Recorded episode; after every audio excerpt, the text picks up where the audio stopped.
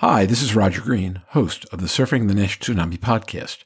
We are offering three conversations from this week's review of the Global Liver Institute's U.S. NASH Action Plan. This conversation is sponsored with a grant from Madrigal Pharmaceuticals. Madrigal is leading the field of NASH therapeutic development with resmetirom, a thyroid receptor beta agonist with potential to address both the liver pathophysiology and fibrosis caused by NASH. In this conversation, the entire group, Stephen Harrison, Louise Campbell, GLI Director of Global Policy Andrew Scott, Madrigal Pharmaceuticals co-founder, CMO, and President of Research and Development Rebecca Taub, Central Virginia VA Healthcare System Chief Gastroenterology and Hepatology Michael Fuchs, and I share thoughts on the importance of appropriate and timely use of diagnostic tests to identify patients early in the course of disease. International NASH Day is a day for all of us to recommit to improving treatment of NASH. In the U.S., GLI's NASH action plan lights the way, and outside the U.S., it shows advocates ways to think about what they can achieve in their own countries. So sit back, listen, enjoy, learn, and when you're done, join the discussion on our LinkedIn and Facebook discussion groups.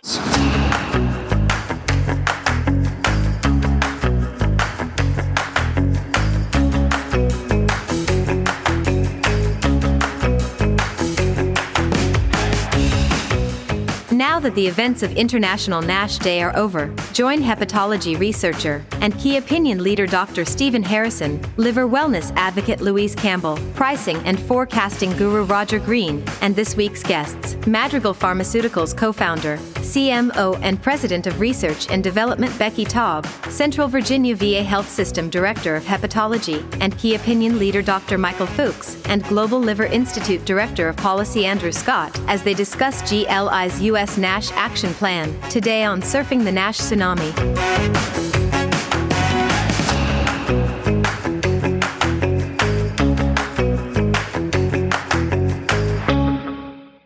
Yeah, I, I, would just like to touch on one point that uh, Stephen made on that awareness aspect. I think that the thought still among many of the primary care physicians, and even in what they tell the patients, is that they don't raise any alarms about their patient's liver unless these patients have very high liver enzymes. And we know that in most cases, NASH doesn't lead to liver enzyme elevations that are above what is called the upper limit of normal. In fact, when we, we look at our phase three data, and these are all advanced NASH patients with significant liver fibrosis, only about 10 or 15% of those patients who have biopsy confirmed NASH fibrosis have significantly elevated liver enzymes that are one and a half, twofold or more over the upper limit of normal.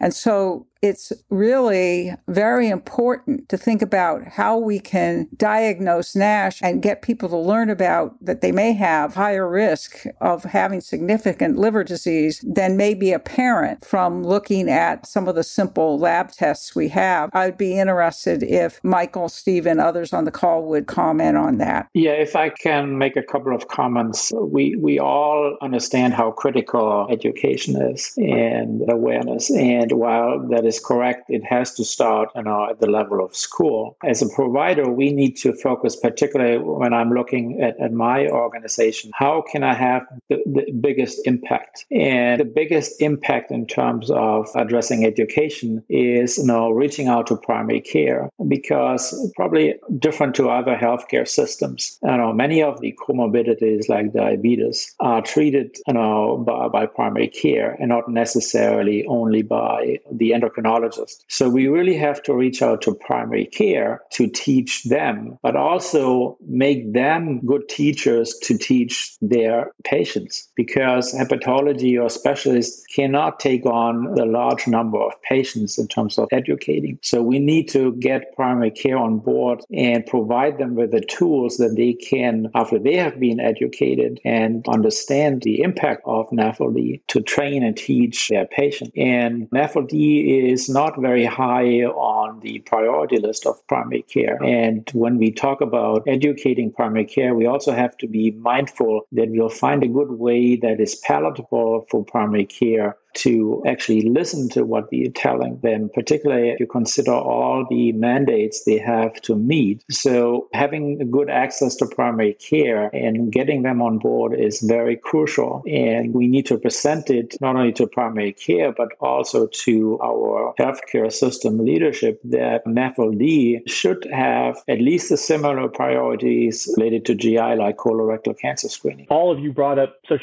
amazing and great points, and I think it really underlines the truth about this action plan is that it's not necessarily recreating the wheel. We really were hoping to, and I'm, glad that we're all so in alignment here, is we really were just hoping to capture the viewpoints of what is already out there. So as Louise mentioned, we're talking about family-based education, ensuring that that is a recommendation for patient advocacy organizations to create educational materials that are targeted at full family-based education. Or as Michael mentioned, educating primary care providers. That's recommendation for clinician. But then also, we're talking about barriers for the future. We're trying to think holistically here. Patient is, you know, the, the most critical point. We could not agree more so about initially, but then also ensuring that there are not barriers in the future. As Stephen and Roger mentioned, the, the lack of therapies until the hopeful approval of, of a couple recently, you know, there hasn't been anything. And it, working to ensure that regulators and recommendations for those regulators that barriers are removed or that they understand the field appropriately is also vital. So there's just so many pieces that go into this, but I think it's great that there's so much alignment here and that the action plan is really just putting these points, uh, these amazing points into words, which is exciting. Andrew, that's great. And as I was listening, I was making notes about a couple of comments people made that I think are practical and amazingly helpful. For example, Becky used the phrase liver enzymes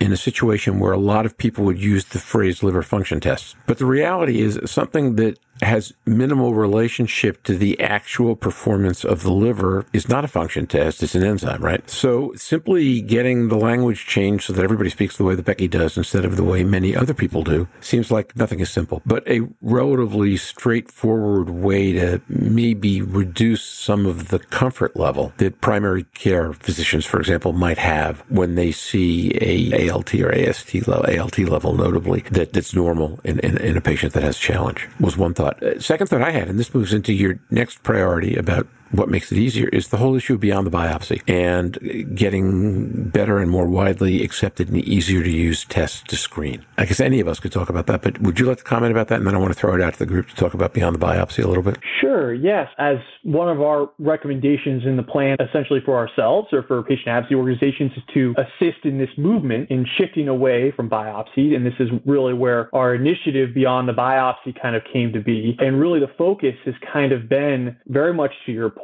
removing as many barriers as possible and essentially advocating for using whatever diagnostic that, you know, is proven to be effective, but using whatever diagnostic is available to reach the proper conclusion while not having to stick a needle in someone's body that is subject to sampling variability and a variety of other issues. Obviously, is extremely invasive and burdensome on the patient. I'm sure Donna would mention, you know, sitting there for, for hours in the operating chair waiting to get a, a biopsy is not fun for any patient to say the least. So that only adds to our push there. But again, really central to this is how can we simplify this so that we can diagnose the liver earlier and effectively to then get to the prevention aspects or get to addressing fatty liver disease or NASH as early as possible. So really, it's been an ongoing initiative. We were very excited talking about having more uh, congressional champions involved Last year, we had multiple members of Congress give opening remarks to a few different briefings on moving beyond the biopsy. And then we've also done a variety of other kind of continuing medical education in partnership with some of the medical societies we've previously mentioned on moving beyond the biopsy and more. So it's exciting to think about where it will go next. And then also, I just will briefly mention, and this is a slight side note, but talking about the language of NASH,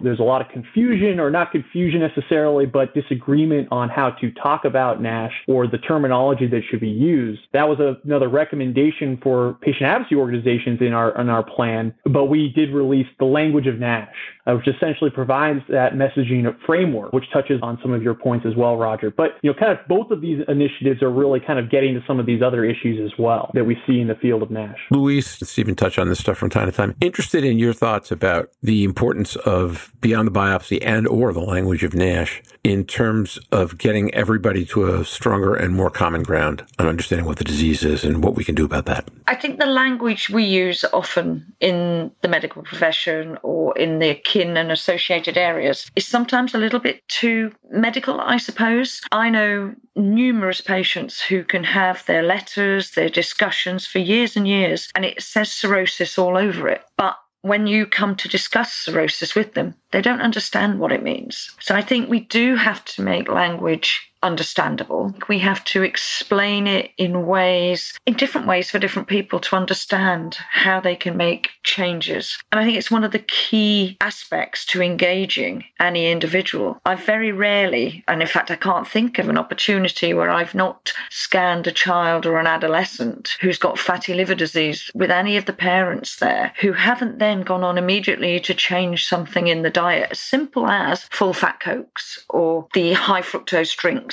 or a bit of McDonald's nearly every day or every part of the week. And just understanding that small differences can change in that language. They're not going to try and cure it all at that moment in time. And a lot of the sense that I get, and I don't know about the others, is that people are looking for quick and complete resolution in something that's taken a number of years to develop. There's a sense of panic, a sense of anxiety that as health professionals we can allay those fears and give a time frame and every little movement forward helps. Just getting that understanding is one of the key and first steps that I spend time doing with our clients. I agree with Louise often, and I agree with her here as well. I, I, think the issue of this beyond the biopsy is is really getting at how do we make it easier for providers to render a diagnosis of NASH and then begin to institute treatment paradigms. And clearly, we need to get beyond the biopsy. When I talk to providers, the excuse that, that was raised and has been raised for many, many years has been when you bring me a treatment, Dr. Harrison, I will begin to work up my patients. Well, well, we're on the verge of having a treatment, but the paradigm has shifted a bit. The pendulum has shifted a bit based on the increasing prevalence and severity of disease. We can't afford to just sit back and tell our patients to casually lose weight and exercise and not be prescriptive with a more carefully crafted care plan for these individuals. And that care plan includes making a more accurate diagnosis so that we can appropriately give them a prognosis because without making the right diagnosis, we're shooting from the hip and shooting in the blind as to how our patients are going to be five, ten years from now. And I don't want to be the provider that tells a patient there's nothing to worry about, lose a little weight and exercise, and this will not be an issue for you. And I don't want others to be in that same boat either. So we have to get beyond the biopsy. There are some simple things we can do in the clinic to really identify at risk individuals from simple things like identifying patients with diabetes or diabetes and obesity or metabolic syndrome with or without elevated liver enzymes. And this gets back to that three legged stool because we're going to need societies to help modify the guidance documents that are out there to begin to advocate for screening in our high risk populations. And then we can talk about what is screening? What does that involve? Is it a blood based test? Is it an imaging modality? Is it a combination of both of those? We know that gives us a better positive predictive value. Any one of these alone has a high negative predictive value. Education around what those imaging and blood based biomarkers are would also be important. So there's a lot to, to do here, maybe even more than education and awareness is coming to an agreement on how to appropriately diagnose and triage patients with fatty liver. We hope you've enjoyed this recording. If you have any questions or comments about the content of this conversation or the entire episode, please send an email to questions at surfingnash.com. We will be back on Wednesday, June 16th with our second preview episode for Digital ILC 2021. We will have U.S. and European opinion leaders who will be part of the Congress coverage team. They are with us at that, point, at that time. We will be back on Wednesday, June 16th with our second preview episode of Digital ILC 2021. We will have U.S. and European opinion leaders will be part of our Congress coverage team there with us. I hope you join us then. Until then, stay safe, surf on, see you on the podcast. Bye bye now.